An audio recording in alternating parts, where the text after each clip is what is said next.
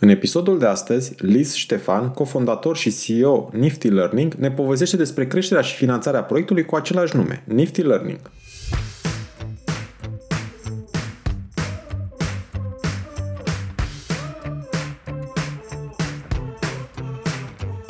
Te salut și bine te-am găsit la Smart Podcast, primul podcast din România dedicat finanțării afacerilor. Sunt Adi Ploscaru și misiunea mea este să ajut companiile să crească și să se finanțeze sănătos. În acest podcast stau de vorbă cu antreprenori și finanțatori remarcabili care împărtășesc din experiențele proprii pentru a te ajuta să-ți crești sănătos afacerea. Sunt nerăbdător să-ți fiu și eu alături în această călătorie, oferindu-ți săptămânal vitamine audioenergizante. Vei afla nu doar informații despre cum să asiguri finanțarea potrivită necesară creșterii, la timp și în cele mai bune condiții, dar și despre cum poți construi afacere cu rost, creatoare de valoare. Bun venit la podcastul Smart Podcast!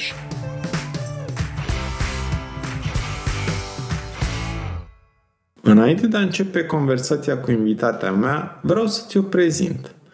Liz Ștefan este cofondator și C E O al Nifty Learning, o soluție SaaS de administrare a activităților de formare, Learning and Development, din companii medii și mari, precum Banca Transilvania sau Emag.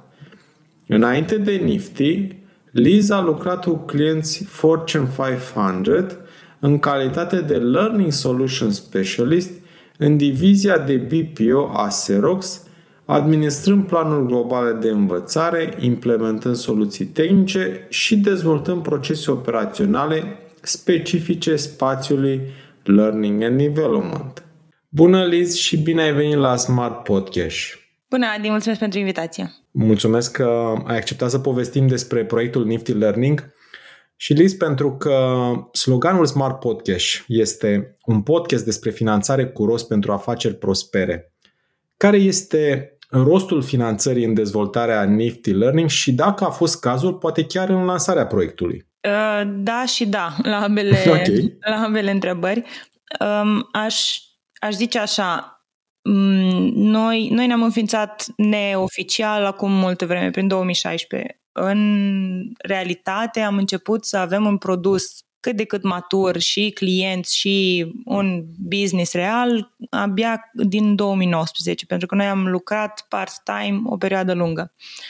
Motivul pentru care ne-am, ne-am dat, nu știu, libertatea și curajul să ne apucăm full-time de Nifty este pentru că am primit o finanțare inițială de la echipa T B N R, The Best Never Rest, care este un, un fond slash accelerator din Iași. Noi suntem prima investiție a primului accelerator de startup-uri din Iași.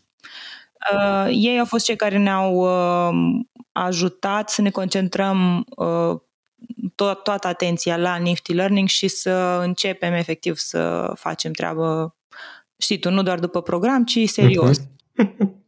Deci voi ați fost cazul, să spun așa, fondatorilor care au început în timpul jobului și la un moment dat, când au primit și finanțarea potrivită, s-au dedicat o sută la sută proiectului. Da, da, și dacă ar fi să dacă ar fi să-mi permit o sugestie sau un sfat, aș zice că e un lucru bun, decât dacă ești foarte tânăr. Dacă ești tânăr, poți să te arunci așa în gol, să te asumi niște riscuri, să, dacă tocmai ai terminat liceul sau facultatea, poate părinții încă te susțin. Noi cu toții, toți cei patru fondatori, eram angajați și aveam na, presiunile vieții normale, mai o rată, mai o chirie, mm-hmm. chestia asta. Și atunci, una din condițiile ca noi să ne apucăm full-time de Nifty era să obținem o finanțare. Altfel nu am fi făcut-o. Și atunci, pentru noi a fost, s-a întâmplat exact ce trebuia să se întâmple ca Nifty să ia într-adevăr avânt. Bun, sunt tare curios apropo de cum a, de cum a decurs tot procesul acesta, dar până acolo aș vrea să ne spui puțin despre povestea Nifty. Cum a început totul? Cum, cum ați ajuns la, la ceea ce faceți în, în prezent? Sigur, sigur. Um, Nifty Learning este o platformă de learning management. Ea, ea se numește, termenul standard pentru acest tip de SaaS, Software as a Service, este L M S, Learning Management System sau Software. Uh-huh. Noi, între timp, dezvoltând această platformă, migrăm și între, înspre alte arii, de exemplu, performance management, teste, valori de performanță și tot așa, dar la at, at its core, ca să zic așa, în romgleză, okay. Nifty Learning e o platformă de learning management. De unde a pornit? Eu în urmă cu ceva vreme, într-o viață anterioară, cum îmi place să zic, lucram la Xerox și eram în divizia de B P O, făceam Managed Learning Services, un tip de serviciu de outsourcing, administram învățarea pentru clienții Xerox.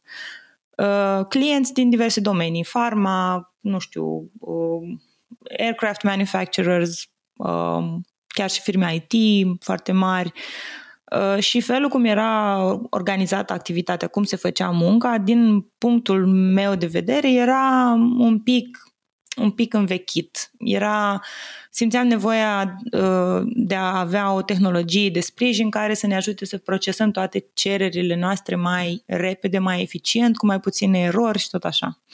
Cereri mă refer atunci când ai de organizat un curs, trebuie să programezi o sală, să rezervi o sală, să programezi cu trainerul, poate sunt niște materiale de printat, că pe vremea aia încă se mai lucra cu materiale printate.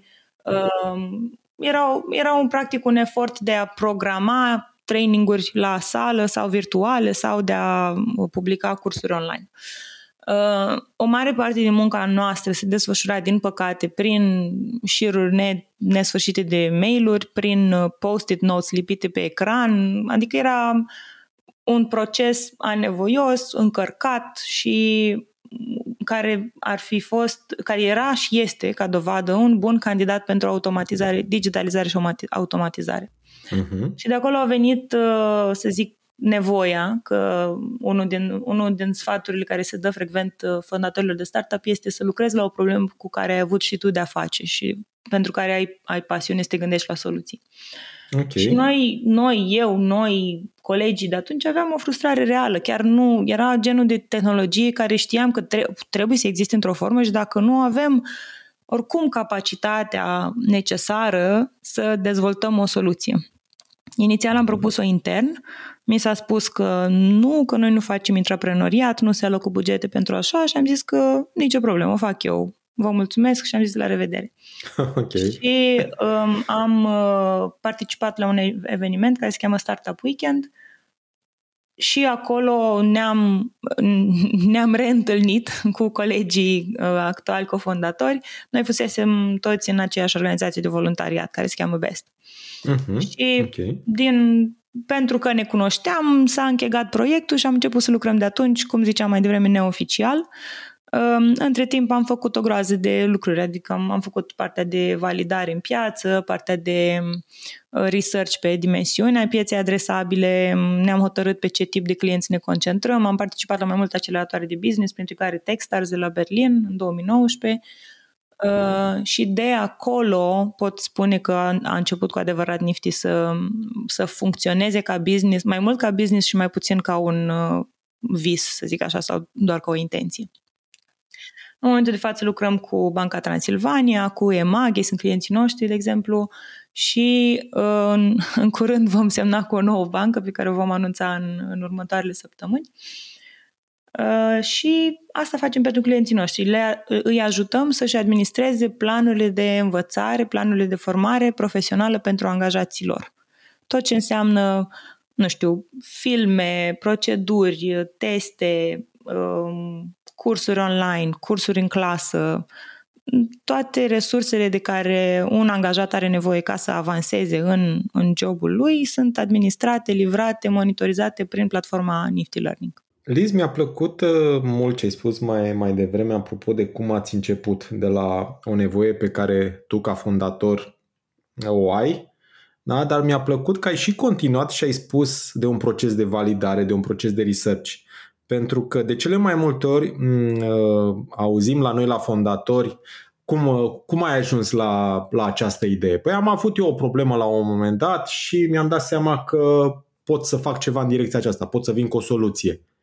Și sunt foarte mulți fondatori care rămân în, în etapa aceasta. E problema mea și cred într-adevăr că problema mea este o problemă foarte întâlnită și, și în piață, spunând că mi-a plăcut faptul că ai spus că, tot, că, tu ai, că voi ați continua procesul de validare, de research, până să, până să ajungeți la concluzia că da, este, este o idee care, care merită implementată. Și zi-mi un pic cum, cum simți tu tot procesul acesta, apropo de la plecat de la o nevoie pe care tu ai conștientizat-o, validare și research. Cum, cum ai văzut tu procesul acesta? Cât, poate, nu știu, poate cât de dificil a fost, cât de consumator din punct de vedere al resurselor? Ați făcut-o firesc? Ați făcut-o că știați? Ați fost, ați fost să spun așa, ați primit resurse în, în programele de incubare și de accelerare în care ați participat? Cum ați simțit că trebuie să faceți și pasul acesta de validare, de research și așa mai departe? Asta este în mare parte meritul uh, unuia din colegii cofondatori, Cristi, pentru că el vine din, din spațiul de vânzări. Eu nu am avut, nu aveam experiența asta și nu... Eu doar știam problema și știam în teorie cum se poate rezolva. Uh, el a fost persoana care a, m-a ajutat să înțeleg că nu te arunci în gol pur și simplu. Trebuie să înțelegi cu, cu ce fel de piață ai de-a face, ce fel de potențial clienți și tot așa. Primul, primul lucru pe care l-am făcut a fost efectiv o serie de cold emails. Am trimis câteva sute de mail-uri și am zis că dacă răspunde lumea, înseamnă că avem ceva, avem potențial. Are sens să investim mai multă energie mai departe. Uh, part, nu știu, lucru surprinzător, foarte în sens pozitiv, a fost că am avut o rată de răspuns care e de obicei, e mai mare, era mai mare decât uh, ce, ce se întâmpla de obicei în vânzări, în, în cold emailing. Am avut o rată de răspuns vreo, nu știu, douăzeci la sută, din care vreo zece la sută era pozitiv, din care am reușit să programăm nu mai știu câte call-uri. Ideea era că ne-a luat prin surprindere. Și am zis că ok, e momentul să investim un pic mai mult atenție și energie și poate, poate chestia asta chiar se va transforma într-un business. Uh, realitatea unui startup, aș zice eu, este că tu ești într-o permanentă validare. Adică tu trebuie să ai tot timpul pulsul uh, și al clienților uh, curenți dup- după ce semnezi contracte și începi să livrezi, dar și al potențialilor clienți al pieței, să înțelegi trendul, direcția în care se îndreaptă Uh, nu știu, poate chiar și istoria, dacă e să mă uit acum la pandemie și ce s-a mai întâmplat, uh, pentru că lucrurile astea îți uh, influențează foarte mult strategia de business. Noi, de exemplu, acum uh, experimentăm, avem patru experimente în paralel pe anumite tipuri de mesaje ca să testăm anumite nișe de piață. Și uh, lucrul ăsta joacă un rol important și în uh, cum să zic, și în uh, perspectiva finanțării. Pentru că tu poți să ai ceva teoretic pe care începi să-l validezi uh, și când zic validare, de exemplu, recomand ascultătorilor să citească The Mom Test, care este o, o carte care, în esență, spune foarte, foarte clar cum validezi o idee și cum o faci într-un mod ne... Uh, unbiased, nu știu care e termenul în limba română, să elimini prejudecățile oamenilor. Și premiza cărții este că dacă te duci la mama și zici, uite mama, eu acum lucrez la chestia asta, mama nu o să-ți frângă inima și o să zică că e o prostie. Mama o să te susțină, dar tu nu o să ai validare reală și nu știi dacă doar pentru că mama zice că ce faci este foarte bun, tu chiar o să vinzi chestia aia în, în știi tu, viața reală, în, în realitatea pieței. Ei, validarea asta e foarte importantă în momentul finanțării în, în următorul sens. Dacă tu ai, de exemplu, de construit un produs sau o afacere care necesită foarte multă investiție inițială, poate faci research and development, poate faci uh, o soluție enterprise, de exemplu, cum facem noi. În general, soluțiile enterprise mănâncă bani câțiva ani buni până încep să devină uh, profitabile. Ei, tu ca să poți obține finanțare, decât dacă ești tu bogat sau ai, nu știu, o baftă enormă și convingi niște prieteni sau apropiați să-ți dea inițial bani sau mă știu eu ce, probabil că vei face un fundraising ceva mai organizat, mai structurat și la o scară mai mare. Poate ai nevoie de, nu știu, câteva sute de mii să începi. Ei, pentru asta tu ai nevoie de validare și validarea aia nu trebuie să spună povești, trebuie să spună realitatea. Uh, și de asta tu nu ai voie să creezi uh, bias, prejudecat în procesul de validare și ai nevoie ca datele alea să fie adevărate, verificabile și cu ele se duci la investitori sau na, cine o fi, potențial finanțatori, bancă, nu știu, și să arăți că tu chiar ai acolo un potențial de business. Și ăsta e un aspect. Și alt aspect este că ai putea utiliza o parte din informațiile din validare ca să-ți faci o estimare despre cum va arăta business-ul atunci când, cum să zic, când, când a început trenul să se, să se miște, da? Când iese apă. În sensul în care, dacă piața ta este foarte, foarte mică, validarea o să-ți indice chestia asta. Sau dacă e foarte mare, sau dacă trebuie să te nișezi pe ceva foarte specific ca să ai adopție inițială foarte bună. Ei, când faci validarea, tu îți dai seama și de ceea ce în majoritatea acceleratorilor sunt învățați fondatorii, T A M, S A M, S O M. Piața adresabilă totală, piața uh, obtainable, din nou nu găsesc cuvântul în română, și piața pe care de fapt tu chiar o să o atingi și o să o convertești și o să, și o să le iei banii, da? O să devină clienții tăi. Validarea face și asta, îți oferă date cât se poate de solide despre potențialul pieței. Și atunci tu ai, practic, tot ce ai de făcut este să găsești resursele, să începi și să te apuci de treaba. Liz, întorcându-ne la demersurile de finanțare, uh, mi-ar plăcea să, le, să, le, să vorbești despre ele în ordine cronologică, apropo, din momentul în care voi ați făcut uh, pasul uh, implicându-vă o sută la sută pentru că ați obținut o, o primă finanțare pentru a avea resursele necesare să faceți acest lucru. Uh, hai să vorbim puțin despre soluțiile la care voi ați apelat, care au fost acestea, poate vorbim puțin și despre provocările procesului de finanțare, ce putea fi făcut mai bine. Sigur. Noi am avut acea primă finanțare, cred că în două mii optsprezece, în prima parte a anului, dacă nu mă înșel. Din, din, cum ziceam, din partea echipei T B N R din Iași. Poți să spui și valoarea finanțării pe care ați primit-o? Da, da, cred, dacă nu mă înșel, informații publică, treizeci și trei de mii de euro. Ok. Și uh-huh. niște... Și, și partea de sprijin și servicii din partea fondatorilor acceleratorului, adică, practic, consultanțe de business și tot așa. Uh-huh. Okay. Bun. Noi, la momentul respectiv, nu aveam realmente nimic. Aveam o serie de mail-uri cu feedback pozitiv, aveam un proiect pilot care trebuia să, se, să înceapă cu un, un, un, una din Big Four din România, de la București, și vorbisem și cu o bancă și aveam cumva niște semne inițiale pozitive și argumentul nostru principal a fost: avem semnele pozitive, trebuie doar să ne apucăm de treabă ca să livrăm, ca să facem conversia de la potențial client la client plătitor. Deci erați foarte aproape de stadiul de idee, cu câteva discuții începute cu potențialii clienți și cam atât. Exact, exact. Uh-huh. Uh, și cred că aș vrea, asta urma oricum să facă parte din sfatul meu de la final, pe care o să-l reiterez, dar zic și acum, oricum cei mai buni bani, cea mai bună finanțare vine de la clienții plătitori, adică okay. tu, ăsta trebuie să fie de fapt planul tău dacă vrei să, fond, să, să fondezi un business. Um, doar că ai nevoie de un capital inițial ca să poți livra ceva. A proof of da. concept, un M V P, uh-huh. da? Minimum Viable Product, ceva care să convingă clientul respectiv că e mai mult decât doar o idee pe hârtie. Uneori poți scăpa, ca să zic așa, și fără platformă, fără soluție, doar cu ideea. It can happen. Și tu poți, și chiar sfătuiesc fondatorii să încerci chestia asta, tu poți încerca să vinzi ceva ce nu ai. Dar, evident, trebuie să te ții de cuvânt, pentru că în momentul în care nu te ții de cuvânt, reputația ta are foarte mult de suferit. Dar dacă tu ai de construit o soluție care este într-adevăr complexă, cum este o soluție de software enterprise, cum avem noi, e destul de greu să vinzi, să convingi un potențial client doar pe baza unei prezentări.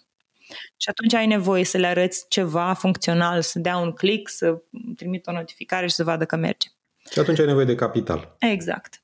Uh-huh. Uh, și investiția din partea T B N R a venit la momentul potrivit. Cu toții eram, cum să zic, eram sătui să lucrăm mai mult decât full-time și la job nostru și la Nifty.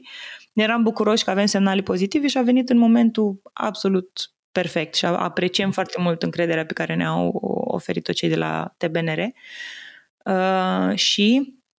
După asta, în, pe parcursul anului, din păcate, nu s-au mai legat lucrurile pe care le aveam noi aliniate. Și a fost... Uh, na, n-a, n-a fost ușor, ca să zic așa. Îți dai seama că din banii ăia inițiali noi nu ne-am plătit niște salarii astronomice, nu ne-am lăfăit. A fost... Uh, am, am folosit banii în, în cel mai uh, frugal mod posibil, ca să zic așa. Ne, ne poți spune, apropo de suma pe care ați primit-o, cât timp v-a ajuns și cam care au fost direcțiile în care s-au dus banii? Aici urma să ajung. Așa. Uh, da.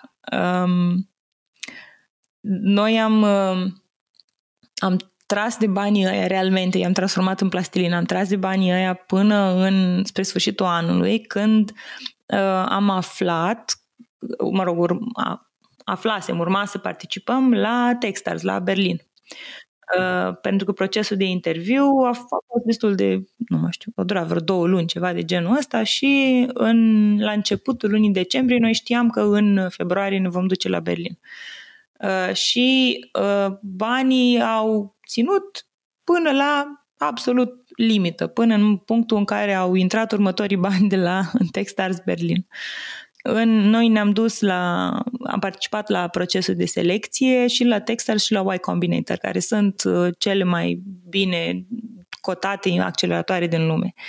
Am avut în aceeași zi ultimul interviu și la Y Combinator și la Techstars. Eram în Mountain View când am dat interviu cu cei din Berlin și am picat la Y C și am luat la Techstars. Și știam că după ce trece iarna, mergem la Berlin, stăm acolo trei luni de zile, iar Techstars ne-a, ne-a finanțat cu uh, modelul lor standard de lucru cu startup-urile, care este, sau la momentul respectiv ăsta era, nu știu dacă s-a mai schimbat după pandemie, dar ei îți dau o sută de mii pentru o notă convertibilă, o sută de mii de dolari, și uh, douăzeci de mii uh, uh, cheltuieli de relocare, să zicem. Ele nu sunt un mecanism de evaluare a business-ului. Pur și simplu, asta e oferta lor, iar tu le dai, ca să participi la program, tu le dai șase la sută din business-ul tău. De ce simt nevoia să precizez asta? Pentru că am avut câteva conversații destul de incomode cu investitori care făceau calculul că douăzeci de mii pentru șase la sută este valoarea business-ului și nu este așa, pentru că nota convertibilă dă valoarea business-ului, care e undeva de ordinul milioanelor ca evaluare. Uh, și noi am acceptat și nota convertibilă și am, evident am participat la program și atunci am primit acei o sută douăzeci de mii de dolari pe care i-am utilizat pe parcursul anului două mii nouăsprezece până când am avut primul venit pe de pe platforma noastră dezvoltată după, după accelerator. Mi-a plăcut ce ai spus, apropo, până la următoarea rundă de, de finanțare a tras de banii respectivi, uh, pentru că începusei că a fost într-adevăr o provocare până, până, la, până la runda a doua de, de finanțare. După această a doua rundă de finanțare, au mai urmat și, au mai urmat și alte demersuri? Da, uh, să știi că nu, nu știu dacă le-aș zice runde de finanțare, pentru că noi... În adevăratul sens al cuvântului, nu am făcut niciodată o rundă, așa cum se vorbește în Silicon Valley, da? Cu pre-seed, seed, series A, et cetera. Dacă ar fi să facem o rundă noi acum, în momentul actual, eu i-aș zice rundă de seed. Iar tot ceea ce am primit noi până acum se cheamă pre-seed money, pentru că e realmente a contribuit la plantarea seminței, ca zic așa, și la creșterea primei, primului fruct.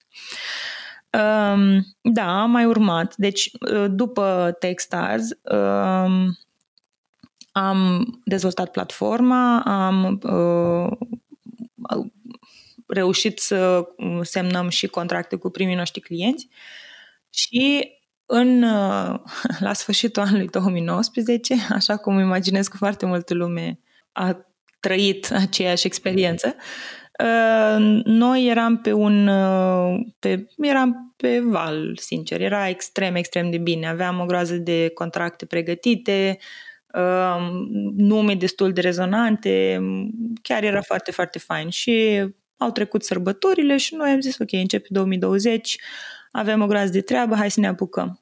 Și în mai puțin de o săptămână sau două săptămâni după ce am o căpătat având pandemia, oamenii au încetat să mai răspundă la mail-uri. Pur și simplu. Deci aveam inclusiv un contract care era gata de semnare și nu ne-au mai răspuns la e-mail. Nimic. Și am avut problema asta cu mult, multe companii câteva luni de zile. Cum probabil îți aduci tu aminte că într-o, era o perioadă în care nimeni nu știa cât de gravă o să fie pandemia și atunci absolut toate companiile au blocat toate achizițiile, au dat faliment, o groază de afaceri și tot așa. Așa este. Și cum ați depășit perioada? Este o sută zece la sută meritul echipei din care fac parte. Noi, noi am, am avut mai, mai multe feluri de încercări și uh, personale și legate de Nifty și noi am reușit să stăm uniți în absolut fiecare situație. Și așa s-a întâmplat și pe parcursul anului două mii douăzeci. Noi i-am, i-am, l-am denumit The Cockroach Year, anul gândacului, pentru că noi am abordat strategia de supraviețuire a gândacului. Fie ce-o fi, bombă nucleară, nu mă interesează, eu îți supraviețuiesc. Și am uh, schimbat radical strategia de cheltuieli, am uh, păstrat exclusiv cheltuielile care să țină în viață clienții curenți, adică, nu știu, hosting, Amazon, chestii din astea, și am, ne-am orientat către alte surse de venit, ceva mai ușor de accesat. Și pentru o perioadă noi realmente am făcut outsourcing. Outsourcing de software development. Uh, asta preze câteva luni, până când s-au liniștit apele cu pandemia, companiile și-au dat seama cu ce se confruntă, oamenii s-au adaptat la remote working, s-a, s-a creat... Uh, cum să zic, s-a, s-a creat un nou cadru de lucru pentru toată lumea. Cine a avut de mers în persoană la muncă a făcut-o cu toate măsurile de siguranță, cine a putut să lucreze de acasă s-a lucrat de acasă și s-au creat facilități pentru asta în toate companiile din lume. Și noi am continuat să ținem legătura cu potențial clienți și aici a intervenit colaborarea cu Banca Transilvania.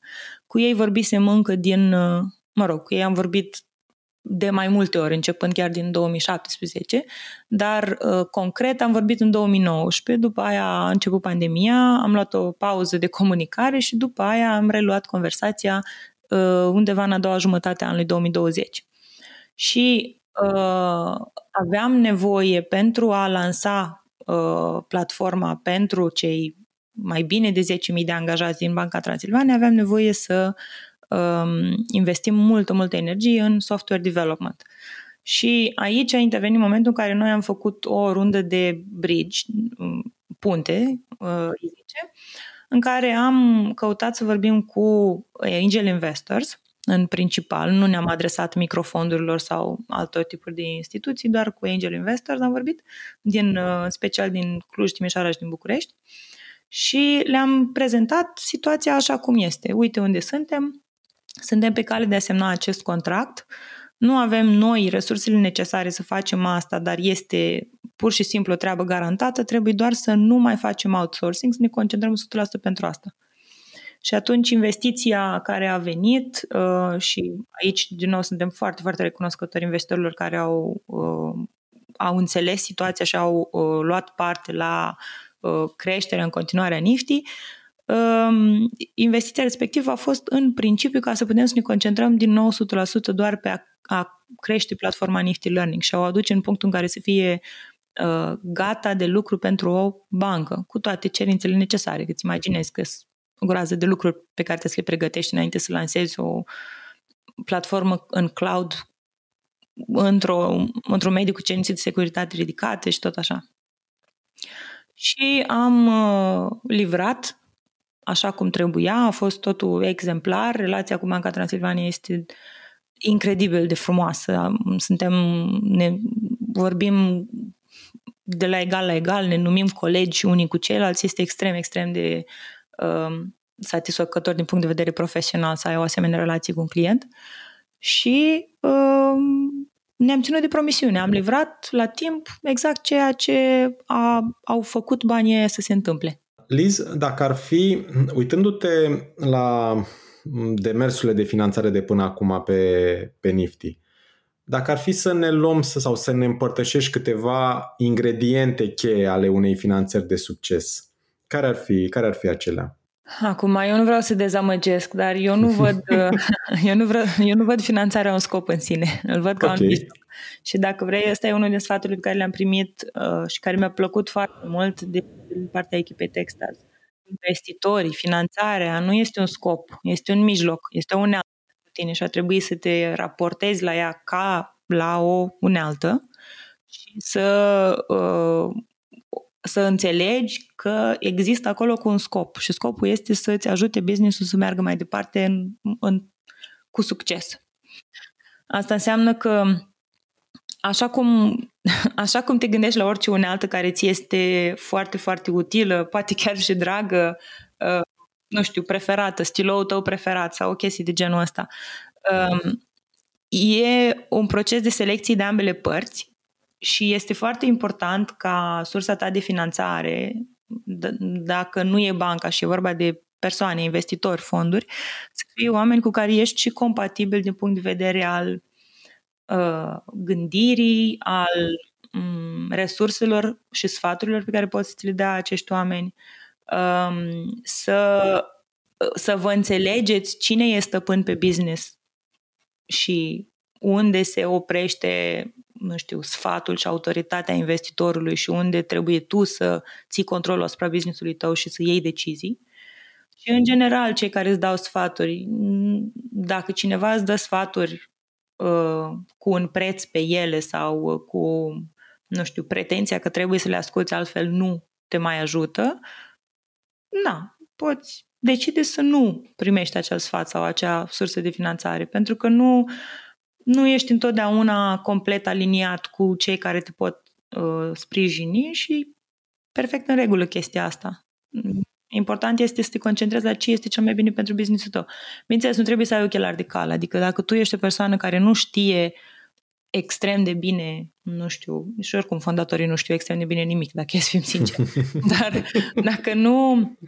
Și în regulă poate lucrul da, acesta. Absolut, absolut. Dar dacă tu nu stăpânești un domeniu sau simți că ai putea primi sfaturi, evident, te duci, le cauți. Asta face parte din structura unui bun fondator de afaceri. Dar e foarte important ca sursa ta de finanțare să fie un adevăr sprijin din toate punctele de vedere, nu doar financiar, în engleză se zice smart money, și să nu devină o povară sau o piedică. Pentru că am auzit și situații și povești și aici noi suntem extrem de norocoși, chiar extrem de norocoși, situații în care investitorii aproape că își doresc să devină și ei cofondatori și cumva creează piedici sau creează fricțiune în cadrul echipelor și na, atunci când ai o echipă în care oamenii sunt în tensiune, obții mai greu rezultate. Iar ca să mă întorc la sfaturi, aș zice așa, ceea ce ziceam și un pic mai devreme, cea mai bună sursă de finanțare este plata din partea clientului. Dacă tu poți găsi o metodă prin care să începi cu asta, și știu că poate, poate e o chestie din cultura noastră, dar nu e o jecmăneală. E o chestie pe bune. Dacă tu poți să vorbești cu un client, să-i explici că îi vei livra, stabiliți termenii de livrare și uh, tu bați în cui e chestia asta, poți să-i ceri să-ți plătească în avans. Poți să pui inclusiv condiția, dacă nu-ți livrăm, îți dăm banii înapoi. În fine, dacă te simți curajos. Ideea este că tu trebuie să livrezi și trebuie să ai încredere că poți face ceea ce ai promis. În cazul ăsta e perfect rezonabil să vorbești cu un client, să te plătească în avans și tu să lucrezi și să faci efectiv să construiești business-ul doar din venituri. Dacă nu poți face asta, atunci validarea, din punctul meu de vedere, este foarte, foarte importantă. Trebuie să vezi ce fel de date ai, cu ele te prezinți la investitori și le explici, le spui povestea, ca să zic așa. Și al treilea sfat, oare... Uh, aș zice că e, e foarte... Deci noi, noi suntem deja de, de câțiva ani, facem asta, da? La Nifty Learning.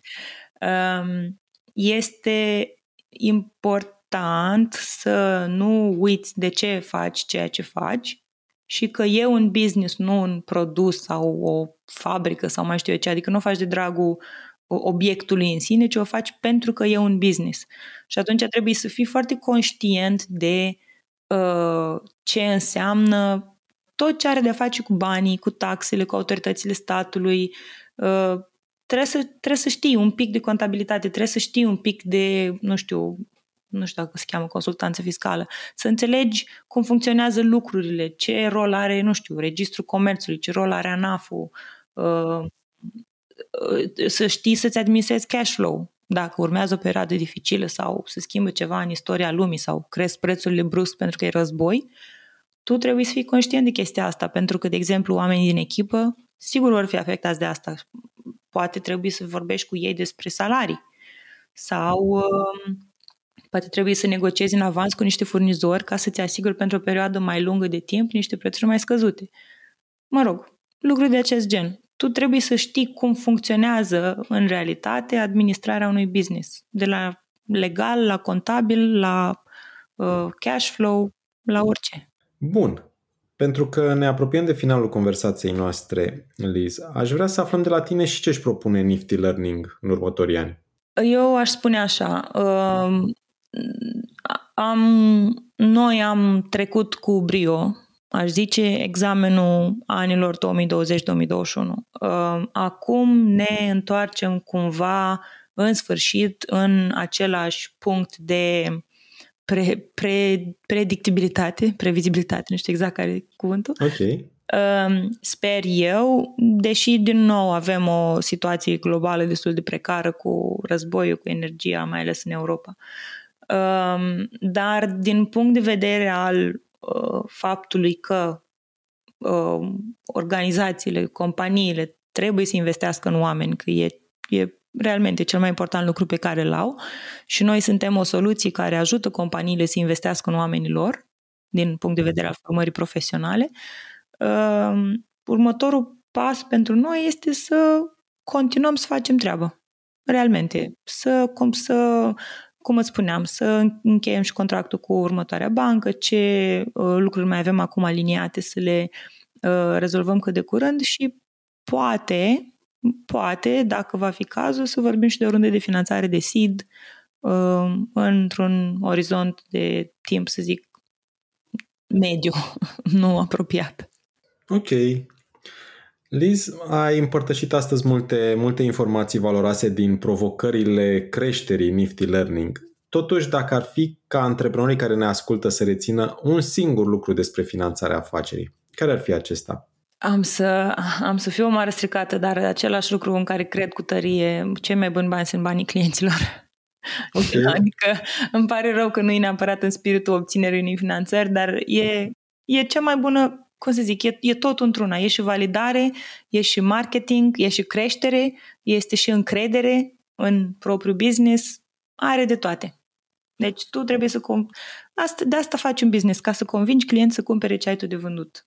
Dacă reușești să faci asta în mod eficient uh, și să crești uh, sustenabil business-ul, ai, ai tot ce trebuie. De acord cu tine, probabil că este cea mai sănătoasă soluție de, de finanțare a afacerii, cel puțin, cel puțin la început. Dacă, acum, să, să vorbesc și de partea cealaltă, că simt așa că e, plutește în aer nevoia. Dacă e, despre, dacă e vorba despre a obține finanțare dintr-o altă sursă, un investitor sau bancă sau... Uite, de exemplu, noi cu banca nu am avut de-a face, deci nu aș putea să dau un sfat în sensul ăsta. Dar, din punctul meu de vedere, atunci când vrei să obții o finanțare, tu trebuie să ai cât de multă informație se poate de la clienți actuali, dacă nu ai clienți actuali, de la potențial clienți, informații despre piață, studii pe care ai putea să le... să le aduci în discuție, care să facă o, o să, să, cum se zice, să fii un bun sprijin pentru ceea ce încerci tu să explici. Să zicem că tu, tu dezvolți un business care e realmente foarte nou sau foarte nișat în, nu știu, e-commerce sau în uh, SaaS sau, habar n-am, o nouă platformă de a face ceva un pic diferit. Sigur, în domeniul respectiv au mai fost și alte firme care nu fac ce faci tu, dar fac ceva relativ similar. Uh, poți să găsești statistici, informații despre domeniul respectiv, despre tipul de business, despre tipul de nișă, care să fie suficient de solide și pe care tu să te bazezi uh, atunci când iei decizia să mergi mai departe. Și apoi să faci efectiv validare, mers în teren sau, mă rog, în LinkedIn în cazul nostru și să vorbești cu potențial clienți, să obții feedback de la ei, să înțelegi care sunt punctele lor de vedere, care ar fi acele lucruri care i-ar determina să cumpere ceva de, de la tine, și asta este, asta este cea mai bună bază pentru a merge la investitori. Nu are sens să faci speculații, presupune, trebuie să duci cu date reale, obținute din teren, obținute din studii, din market research, chestii solide. Pentru că asta e, e cea mai bună, în, în absența dovezii că sunt clienți plătitori, asta e cea mai puternică dovadă că tu ai acolo un potențial fain de business. Mulțumesc încă o dată, Liz, pentru conversația faină de astăzi. Ești binevenită la Smart Podcast cu experiențe noi ce, ce merită împărtășite. Mulțumesc tare mult și eu, Adi. Să ne reauzim cu bine, alături de antreprenori și finanțatori remarcabili. Îți mulțumesc pentru că asculti Smart Podcast, un podcast despre finanțare cu rost pentru afaceri prospere. Te invit să urmărești în continuare episoadele pregătite pentru tine și afacerea ta, să dai share și altor antreprenori dornici de creștere sănătoasă. Nu uita să dai subscribe pentru a fi anunțat când poți asculta un nou episod despre finanțarea afacerii. Hai să creștem împreună, chiar aici, la podcastul Smart Podcast.